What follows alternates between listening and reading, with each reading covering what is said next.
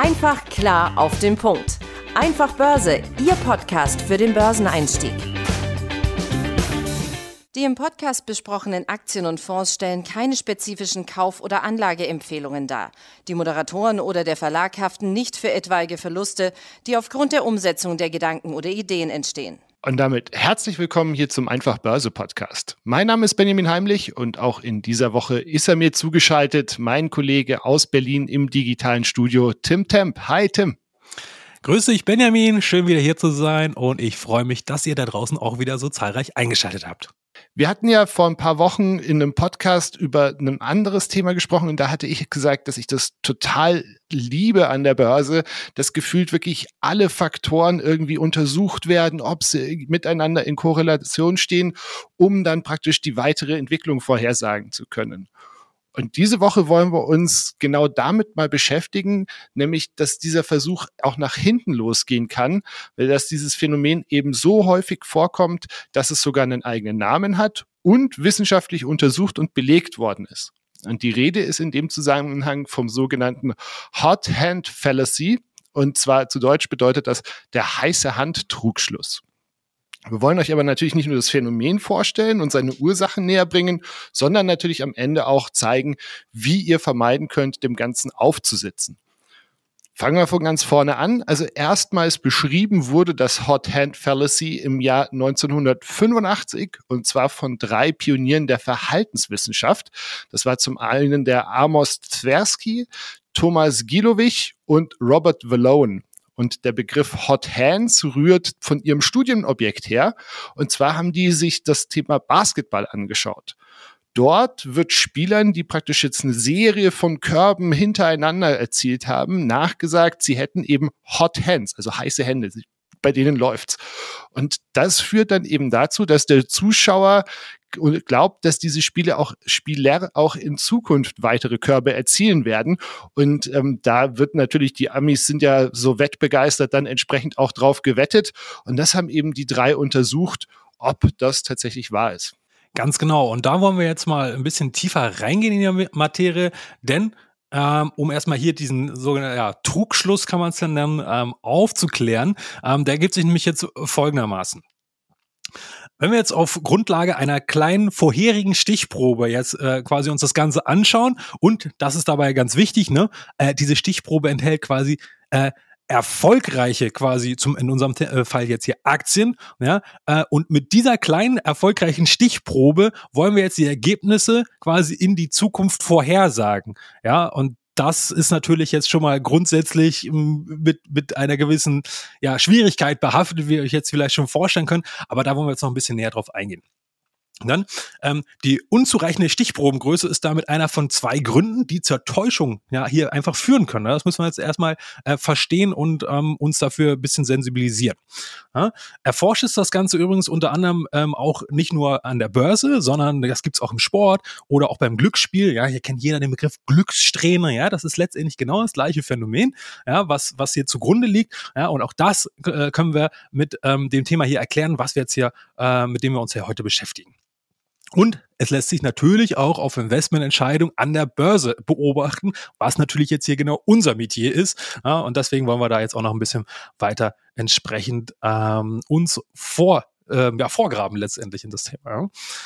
Ja. Ähm, ja, ähm, grundsätzlich müssen wir jetzt hier auch nochmal verstehen, auch nochmal wieder so, wie ticken wir Menschen eigentlich? Ja? Und wir Menschen neigen ja immer dazu, ja, nach Mustern und Trends zu suchen, einfach weil unser Gehirn einfach so programmiert ist, evolutionstechnisch, ja, um halt uns die, die Welt besser zu, ja, ähm, erklären, zu erforschen und natürlich vor allen Dingen, um ja, um, um uns vor Gefahren zu schützen, ja, oder oder uns äh, Freude zu verschaffen. Ja, letztendlich kann man es ja so einfach runterbrechen. Ne? Entweder Schmerz vermeiden oder äh, Freude oder äh, Glück verspüren. Ne? Das sind ja sozusagen die beiden Aufgaben, die das Gehirn die ganze Zeit versucht, ähm, ja, umzusetzen, möglichst erfolgreich. Ja, aber grundsätzlich diese Neigung macht es uns äh, äh, natürlich schwer, ja, ähm, den Zufall da erstmal grundsätzlich drin zu erkennen, ja, weil wir ähm, äh, in diesen Daten natürlich gemust, äh, äh, gewisse Muster sehen wollen oder meinen zu sehen, die aber gar nicht unbedingt vorhanden sind oder existieren, ja, aber wir sehen die halt einfach. Ja. Kennt das vielleicht auch, guckt in den Himmel, da sind irgendwelche Wolkenformationen und dann ist da auf einmal irgendwie ein tolles Gesicht oder eine Katze drin zu sehen oder sowas. Das ist genau das Gleiche. Natürlich ist die Katze da nicht und das ist auch nicht Gott oder sowas, der da jetzt, obwohl, äh, das lasse ich jetzt mal offen, ihr wisst, was ich meine, ja? Ähm, ja, oder so in so einem Dorito-Chip dann irgendwie ein Abbild von Jesu finden oder sowas. Ne? ganz genau, so ganz genau. Wir halt. Ja. Oder auf dem Mars, ne? Oder auf irgendwelchen Asteroiden, dann werden da irgendwelche Steinformationen und die sehen dann komischerweise aus wie irgendein Gesicht oder so und dabei sind das einfach nur ein paar zufällig angeordnete äh, Steinhaufen, so, aber unser Gehirn will da drin halt was sehen, was, was vielleicht, ja, sehen wollen. Ne? Das ist vielleicht eher die, die Erklärung. Ähm, Genau. Aber jetzt zurück zu unserem Thema, wo wir jetzt hier so ein bisschen den Exkurs äh, gemacht haben. Ja, ähm, grundsätzlich wollte ich jetzt einfach nur auf den Punkt hinaus, dass unser Gehirn die ganze Zeit alles versucht in Mustern quasi zu denken und zu deuten und dabei es halt regelmäßig halt auch ein Trugschluss ähm, äh, unterliegt und quasi diesen Zufallsfaktor gar nicht mit einbezieht, sondern dass immer irgendwie eine Logik oder ein Sinn quasi dort reingedeutet wird, der da aber möglicherweise gar nicht vorhanden ist. So, und das führt natürlich dann dazu, dass wir dann schlechtere Entscheidung treffen, als wenn wir uns dieser Sache bewusst wären, ja, und das ein bisschen abstrakter und ähm, objektiver betrachten. So. Ähm, und wie das Ganze an der Börse aussieht, das hat ein anderer Herr, nämlich der Joseph Johnson, ein amerikanischer Professor, untersucht. Und ähm, da sagt uns jetzt Benjamin sicherlich noch ein bisschen mehr zu. Genau, von dem habe ich eine Studie gefunden aus dem Jahr 2005. Und da hat er unter anderem herausgefunden, dass eben gerade Privatanleger dazu neigen, Aktien zu kaufen, die vorher gestiegen sind und andersrum halt Papiere zu verkaufen, die vorher schon gefallen sind damit verhalten sie sich natürlich komplett wieder dieser alten Börsenregel Buy Low, Sell High, also kaufen, wenn die Kurse tief stehen und verkaufen, wenn sie äh, hoch stehen. Und wieso zählt das jetzt zu diesem heiße Hand-Trugschluss? Also Johnson hat in seiner Untersuchung eben auch nachgewiesen, nachgewiesen, dass insbesondere die Kaufentscheidungen in der Regel eben einer zu kleinen, bei einem zu kleinen Datensatz angewendet werden. Ähm, also Demnach gibt es halt eben eine positive Entwicklung in den letzten drei bis sieben Tagen. Die gibt den Ausschlag für das Investment. Und dabei wird halt die Gesamtentwicklung für ähm, oder der Aktie oftmals eine untergeordnete Rolle zugeteilt, beziehungsweise zum Teil gar keine. Und das kann natürlich jetzt für einen Trader funktionieren, der einfach sagt so, okay, ich sehe, das läuft nach oben, dann gehe ich kurz mit rein. Aber wenn wir natürlich langfristig anlegen wollen, dann ist für uns ja viel wichtiger, wie, wie entwickelt sich die Aktie insgesamt. Und wie gesagt, das hat eben dieses Hot Hand. Also man glaubt, okay, da hat man schon einen Sieger gefunden, man ist vielleicht sogar schon mit drin, also geht man nochmal mit rein. Das ist nämlich das Zweite, was auch zu beobachten ist. Dazu habe ich jetzt leider keine Studie gefunden dass eben Anleger nach einer Reihe von Gewinnen die Zahl ihrer Aktien, in die sie investi investieren, erhöhen. Und das Problem da ist, dass dabei halt dann oft zu große Positionen eröffnet werden, die dann die Portfoliostruktur durcheinander bringen. Ne? Die Folge ist, dass halt dann Kursbewegungen bei einzelnen Aktien erhebliche Auswirkungen auf das Gesamtportfolio haben. Und da haben wir ja auch schon hier im Podcast immer und immer wieder drüber gesprochen. Wir wollen ja unser Risiko möglichst managen und möglichst ähm, ein, ein ausgewogenes Portfolio haben, das auf vielen Beinen steht, wo natürlich dann ab und zu mal ein oder zwei ähm, Positionen vielleicht das Gesamtding ein bisschen nach oben ziehen. Aber das Blöde ist halt, dass gerade bei diesem Hot Hands ähm, dass ja dann so ist, dass man häufig zu spät aufspringt und dann ziehen dir halt ein, zwei Positionen das gesamte Portfolio nach unten und das wollen wir ja natürlich nicht. Nee, das wollen wir ganz bestimmt nicht. Und damit ihr und wir alle das auch in Zukunft ja möglichst ähm, ja, vermeiden, ganz lässt sich das wahrscheinlich nicht, aber zumindest äh, deutlich reduzieren können wir es auf jeden Fall. Und da wollen wir euch natürlich hier auch eine Handvoll ähm, äh, Tipps mit an die Hand geben, die ihr dann ja in Zukunft ähm, Stück für Stück nutzen könnt, wenn ihr das für sinnvoll erachtet, ja, um halt eben entsprechend diesen Trugschluss möglichst wenig und selten oder immer seltener ähm, ja, zu, zu unterliegen. So, was ist das Erste und das Wichtigste, was jetzt kommt? Ja, wenn ihr uns schon länger hört, kennt ihr es wahrscheinlich schon. Ja? Ihr müsst euch der Sache erstmal bewusst werden. Ja? Ihr, ihr, vielleicht habt ihr noch nie was davon gehört. Ja, jetzt hört ihr gerade die Folge, ihr hört das zum ersten Mal. Ah, jetzt habt ihr aber schon mal die Hälfte der Miete. Habt ihr damit schon? Ja? So einfach geht's. Ja? So einfach Börse geht's. Ne? Stichwort wie unser Podcast hier. Mann, war das jetzt hier äh, ähm, eine Wortakrobatik. Aber genau, das ist natürlich erstmal das Wichtigste, euch der Thematik überhaupt bewusst werden und zu akzeptieren, dass es einfach so ist, weil das in unserer menschlichen Natur einfach liegt. Und es hat ja nicht nur Nachteile, sondern auch Vorteile, ja. Also es ist jetzt ja nicht so, dass wir irgendwie evolutionärstechnisch jetzt hier total verkrüppelt sind oder sowas. Nein, das hat ja auch durchaus Vorteile. Aber die Nachteile, wie können wir die jetzt vermeiden?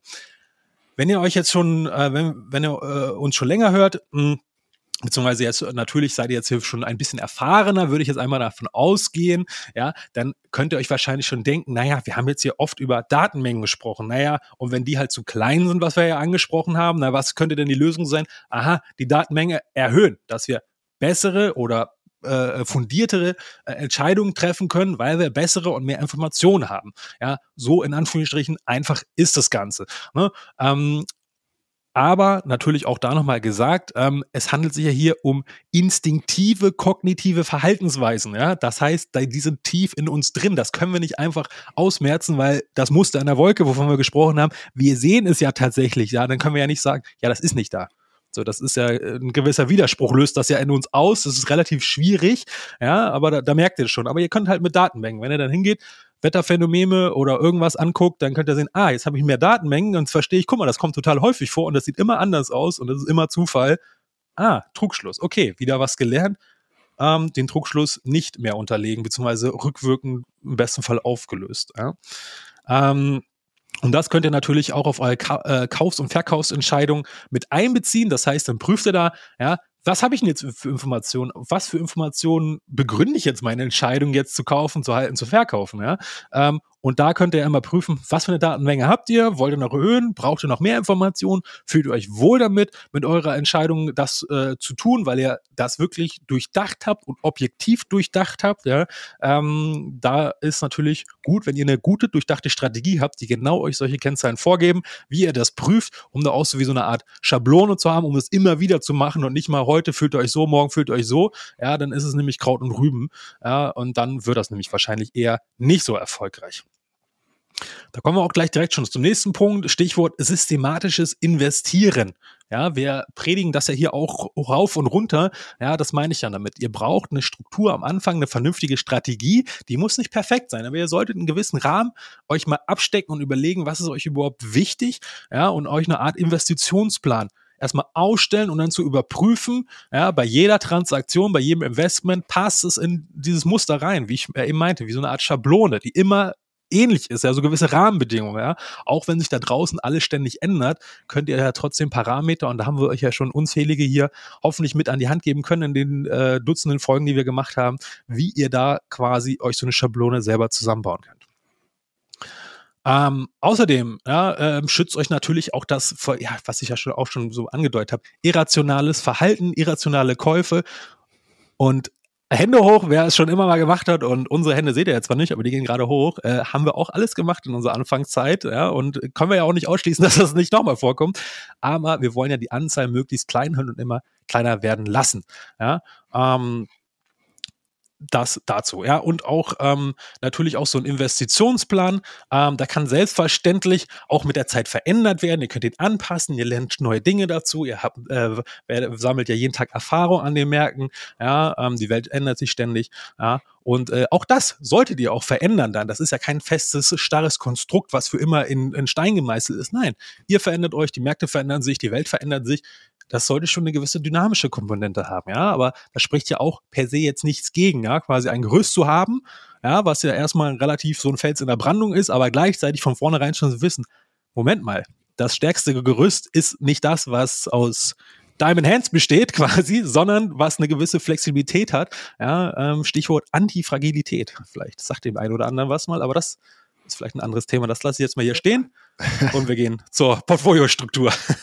Genau, also das ist ja im Prinzip das, was ich vorher angesprochen hatte, ne? das mit dem Gesamtportfolio. Also wenn man sich vorher eine Portfoliostruktur aufbaut, sich überlegt, das spielt ja auch so ein bisschen in dieses Thema systematisches Anlegen und, und Investitionsplan mit rein.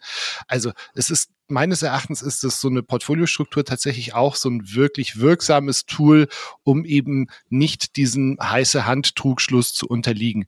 Weil wenn man sich klare Richtlinien über die maximale Größe von einzelnen Positionen, am besten in Prozent des Gesamtportfolios aufgestellt hat und dann eben Trades prüft, dann könnt ihr tatsächlich verhindern, dass eben einzelne Fehlentscheidungen die Stabilität dieses äh, Gesamtportfolios gefährden, weil ihr sagt, Mensch, ähm, ich sehe jetzt da zwar irgendwie eine riesen Gewinnstrecke im Bereich Technologie an mir vorbeilaufen, aber ich habe sowieso schon den Technologie ähm, äh, Prozentsatz in meinem Portfolio so weit ans Maximum getrieben, dass es eben irrational wäre, jetzt da noch einen draufzusetzen oder sowas. Und zu guter Letzt kühlt natürlich auch der Austausch mit anderen die Finger ab. Ne? Also man muss ja nicht gleich einen Investmentclub gründen oder sowas. Aber wenn ihr mit euren Freunden, euren Bekannten, mit wem auch immer, euch über einzelne Aktien unterhaltet, dann vergrößert ihr auf jeden Fall schon mal die Datenmenge, die euch zur Verfügung steht, weil jeder hat ja einen anderen Blick auf einzelne Themen.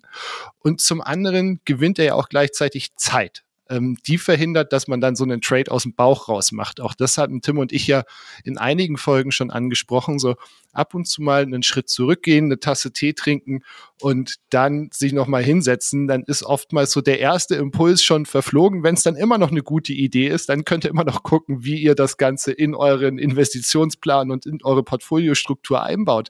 Aber wie gesagt, ab und zu einfach mal so einen Schritt zurückgehen ähm, und eben, wie gesagt, der Austausch mit anderen. Man ist, keiner von uns ist perfekt, keiner von uns hat immer alles zu einem Unternehmen oder zu einem Markt im Blick. Und von daher kann es eben einfach helfen, mit anderen zu reden. Ich finde, ähm, so über Geld spricht man nicht, ist eigentlich eine ziemlich dumme Idee, wenn es um Kapitalanlage geht. Ja, genau. Das ähm, wollen wir ja mehr hiermit ändern und dafür haben wir ja auch ja den Podcast aufgesetzt, weil über Geld sollte man sprechen, ähm, weil man kann ja auch über Geld sprechen, ohne dass man hier gleich seine Kontoauszüge veröffentlicht oder ähnliches. Ja.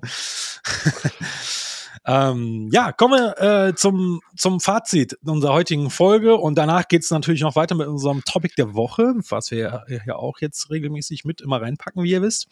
Ähm, also, woher kommt dieses Hot-Hand-Phänomen, diese, dieser Trugschluss? Ja, das ist eine tiefe kognitive Verhaltensweise, die in unserem Gehirn vorhanden ist, weil wir ständig irgendwelche Muster überall sehen und erkennen wollen, weil das Gehirn einfach darauf ausgerichtet ist, die ganze Zeit die Welt, die Wahrnehmung nach irgendwelchen Mustern wieder zu erkennen. Das hat ja was mit Wiedererkennung zu tun. Ja, aber da kommen äh, wir eben entsprechend zu diesem sprichwörtlichen Trugschluss. Ja, das heißt, dort äh, haben wir äh, eine Wahrnehmung und wir denken irgendwas, aber das ist halt nicht das, was eigentlich gerade objektiv da vor sich geht. So, und das führt natürlich dann zu Fehlentscheidungen. Fehlentscheidung an der Börse heißt, Verluste oder schlechte Nerven, Bauchweh, äh, schlaflose Nächte, was auch immer. Ihr kennt es sicherlich auch oder habt es zumindest schon mal gehört. Und das wollen wir natürlich möglichst vermeiden und möglichst selten haben.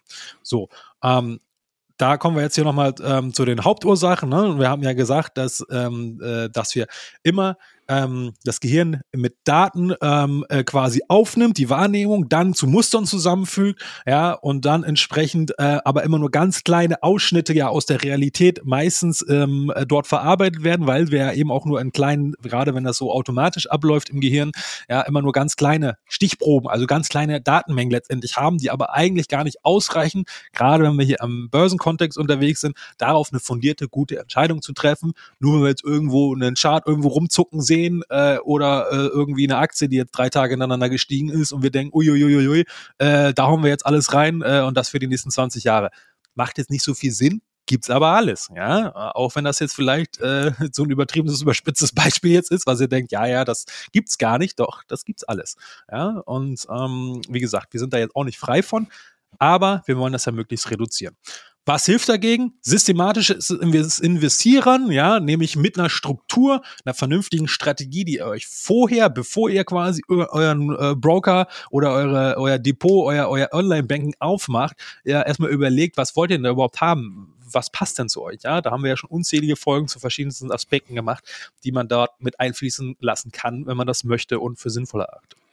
Weil dann trifft man nämlich viel bessere Entscheidungen, ja, hat gute Karten äh, in der Hand, letztendlich äh, geht weniger Risiken ein und man kann viel besser schlafen, weil man auch viel besser, ja, so eine gewisse Confidence, also einen Wohlfühleffekt sozusagen sich damit ja selber erarbeitet, sprichwörtlich, weil man weiß, man hat seine Hausaufgaben gemacht und man hat jetzt nicht einfach aus der Hüfte irgendwo geschossen und jetzt irgendeine Aktie gekauft, äh, nur weil man jetzt irgendwie dachte, das ist jetzt ein ganz tolles Ding, aber eigentlich hatte man gar keine groß, äh, äh, ausreichend große Datenmengen, die Stichprobe, um überhaupt eine gute Entscheidung zu treffen.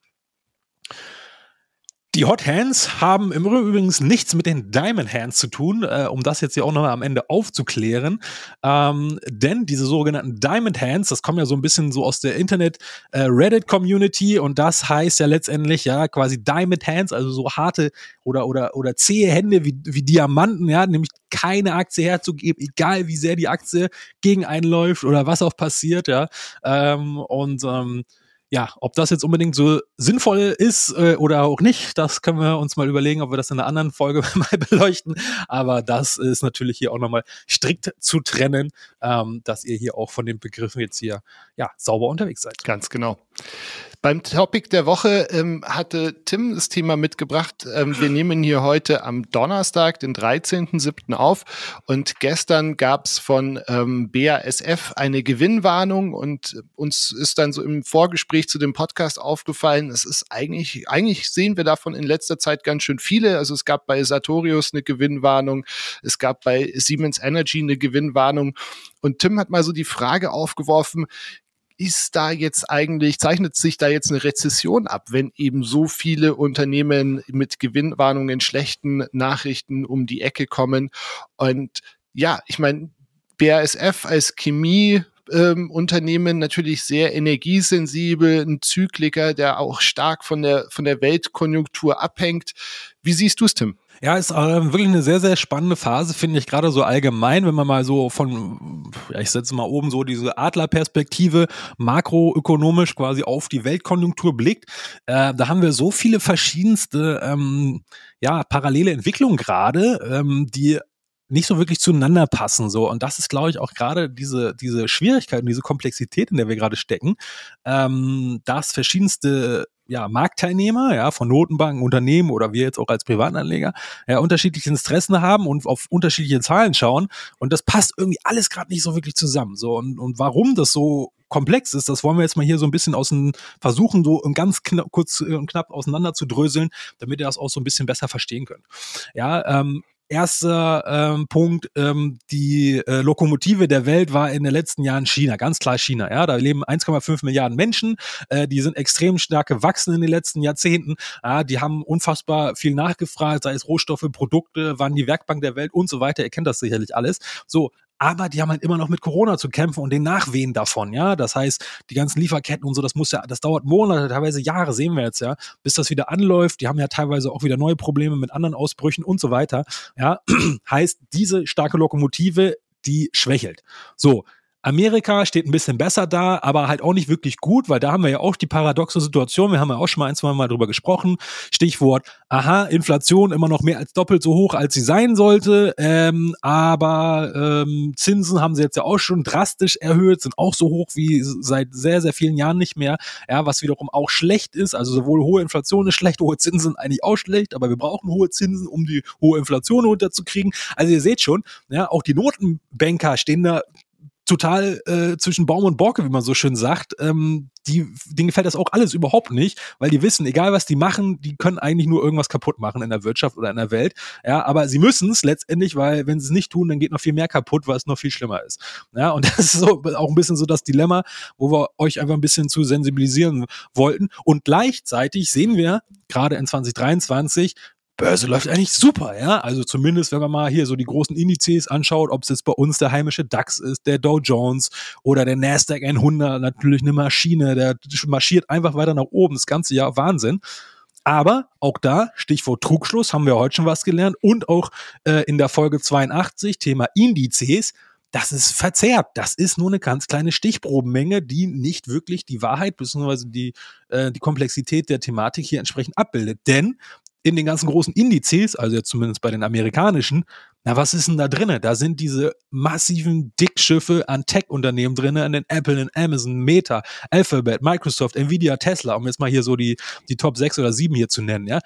Diese nicht mal ein Dutzend Aktien sind so riesig von der Marktkapitalisierung und machen so einen unfassbaren dicken Teil von den ganzen Indizes, von der Gewichtung aus, dass die einfach das ganze Ding komplett nach oben ziehen was natürlich jetzt aber dann so aussieht, als ob alles super ist, aber eigentlich steigen nur diese Dutz, ein Dutzend Aktien und die restlichen Hunderte oder Tausende, die dümpeln da einfach vor sich her. Ja, jetzt denkt er so, was, erzählt er denn da? Wo, wo, wo sehe ich das denn? Ja, wie kann ich das denn überprüfen?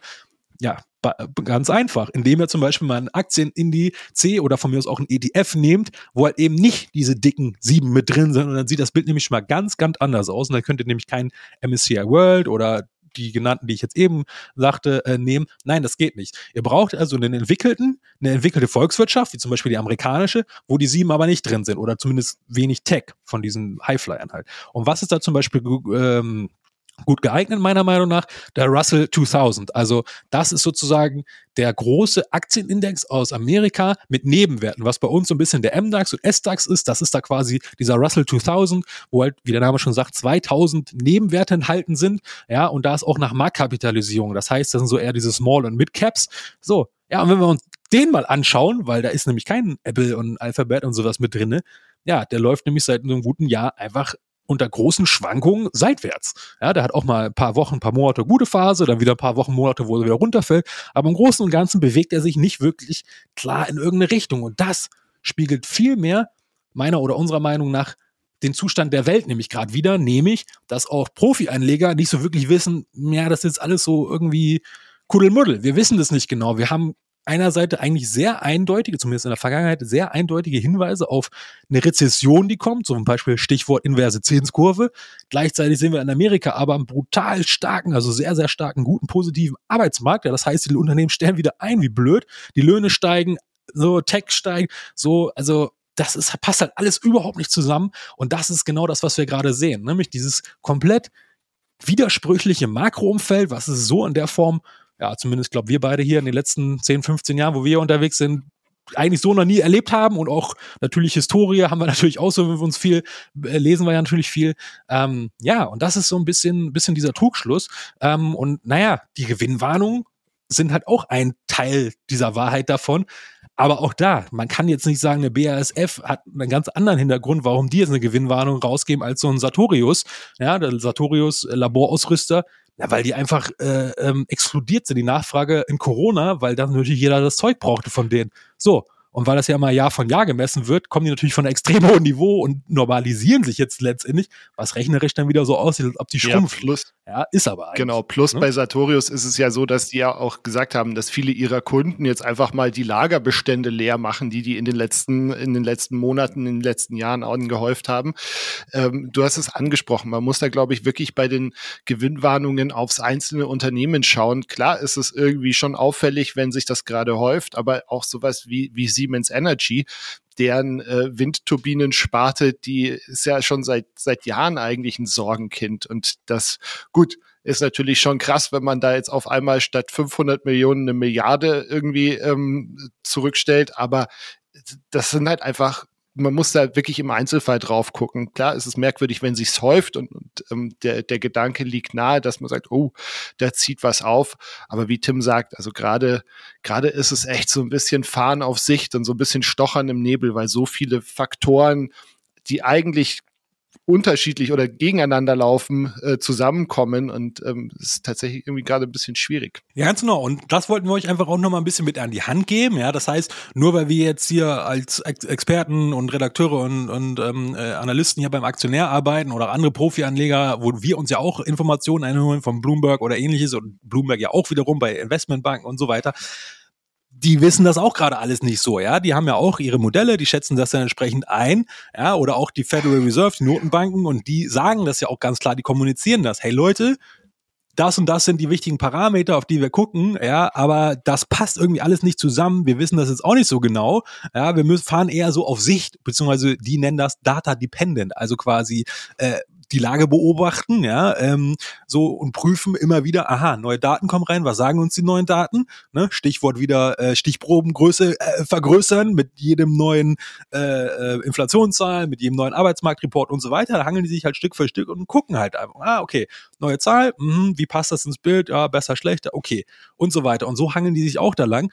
Und das wollten wir euch einfach nur sagen. Wenn ihr manchmal das Gefühl habt, so, oh, ihr seid total überfordert, so, das passt alles irgendwie gar nicht zusammen. Nein, ihr seid total richtig. Genau das ist die richtige Wahrnehmung dann, dass es halt aktuell widersprüchlich ist. Ja, das heißt nicht, weil ihr das nicht versteht oder zu wenig Wissen habt. Ja, klar kann man immer mehr wissen, aber ihr wisst, was ich meine, glaube ich, ja. Und das wollten wir euch einfach nur mit die Hand geben, dass ihr nicht da verzweifelt und denkt, oh Mann, ich habe mir fehlt jetzt total was, ich bin total erschlagen, ja.